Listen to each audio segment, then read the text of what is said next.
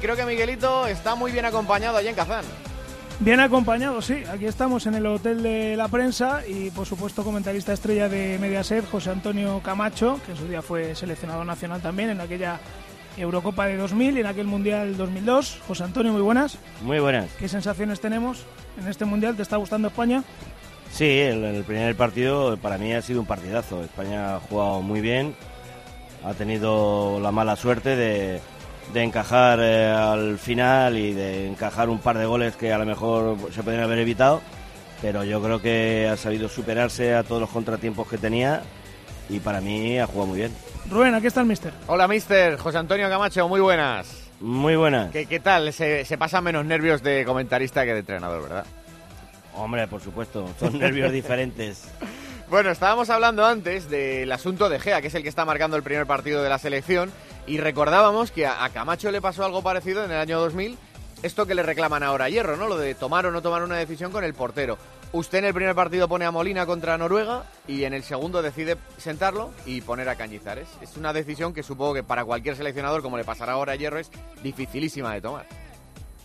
Ya, el problema es que todas las situaciones son diferentes, ¿no? Eh, eh, no es lo mismo también empatar que perder o... O bueno, claro, porque eh, no usted empezó a... perdiendo con Noruega, ¿no? Que España empezó empatando con Portugal. Y bueno, y luego, pues, el mismo, bueno, pues las declaraciones son muy optimistas del portero, de todo el mundo, ¿no? Y también todas esas cosas equivalen, ¿no? Entonces, las decisiones es que un, eh, son muy fáciles de decir por parte de los demás, pero cada uno tiene que tomar las decisiones que, de, acuerdo, de, de alguna manera y honradamente, pues piensas que es la mejor, ¿no? En aquella época Hierro era su capitán, ¿verdad? El que es ahora seleccionador. Exactamente, sí, sí. Y usted ha pensado, se ha puesto en su cabeza y ha dicho, pues yo tengo claro lo que haría con De Gea ahora, por ejemplo. No, no, no, no. Es que ya te, te vuelvo a repetir que una cosa es hablarlo y a toro pasado y después y antes y todo esto. Y otra cosa es en el momento. Hay que tomar una decisión y, y bueno, eh, yo creo que he visto las, de, las declaraciones de todo el mundo, eh, del grupo y de tal. Y yo creo que, bueno, pues está bien que siga De Gea. O sea, es que... Te vuelvo a repetir que no tiene que ver nada un, una situación con otra. Mister, el segundo eh, problema que ha habido con la selección española ha sido el asunto eh, Lopetegui, ¿no? Que ha sido... ¿Qué manera de empezar el Mundial con la destitución de Lopetegui dos días antes de empezar? Pues sí, no ha sido una, la mejor manera. Lo que pasa es que dentro luego de... de ¿A usted le pareció de, bien la decisión de Rubiales o, o no lo hubiera hecho? Yo es que te vuelvo a repetir que es muy fácil opinar. Y es muy fácil decir, pues yo hubiera hecho esto o lo otro porque no tienes responsabilidad ninguna. Pero yo creo que, vamos, bajo mi punto de vista, yo hubiera dejado seguir el tema, otros no, o sea que eso no tiene que ver nada. Y el asunto del nueve, que se ha hablado también durante toda la pretemporada, durante los primeros partidos, Diego Costa llegó y de un plumazo liquidó el debate del nueve, ¿o, o usted le gusta más cualquiera de los otros dos? No, esto es... Volvemos a, te vuelvo a repetir sí, que, que desde fuera es no es otra cosa. Desde fuera es otra cosa. Entonces eh, ahora ya no se habla del nuevo del nueve porque metió dos goles y además jugó un partido fenomenal, ¿no? Si no, pues est- estaría hablando ya ya lo vi ayer en un reportaje a él decir las cosas con una claridad y, y con una sensatez pasmosa, ¿no? Y, y es que es así, el fútbol es así, o sea que si no hubiera metido dos goles y o el resultado hubiera sido otro, todas estas cosas, pues estaría hablando de lo mismo, ¿no? Entonces, donde hay un foco de infección, pues de alguna manera ahí es donde se intenta hablar o se intenta especular, eh, pero si no lo hay, pues mucho mejor. ¿A Camacho le gusta el V A R? No. No. No. A mí me gusta, por ejemplo, pues eh, que definan es gol, es gol, ¿no? Pero a mí el... O sea, la, la tecnología de la línea de gol y ya está. Exactamente. Es que lo otro, pues puede ser para ciertas jugadas. Lo que no me gusta es...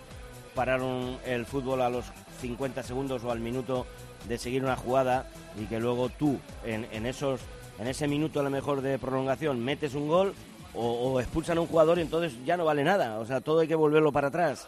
A mí me parece que, que eso no, no sé, de momento no me he adaptado a eso, pero creo que por lo que yo he visto, por ejemplo, en las primeras, el primer penalti de, de Nacho o el penalti luego de, de Francia...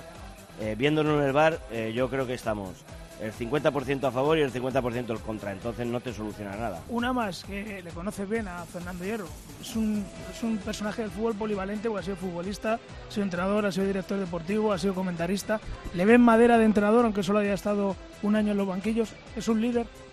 Sí, porque yo creo que ahora mismo eh, Fernando Hierro es un hombre súper capacitado para, para poder ejercer la función de entrenador, y sobre todo tiene una cosa muy a su favor, y es eh, que estaba con ellos, ¿no? Y lo, los conoce perfectamente, y los jugadores le conocen a él también.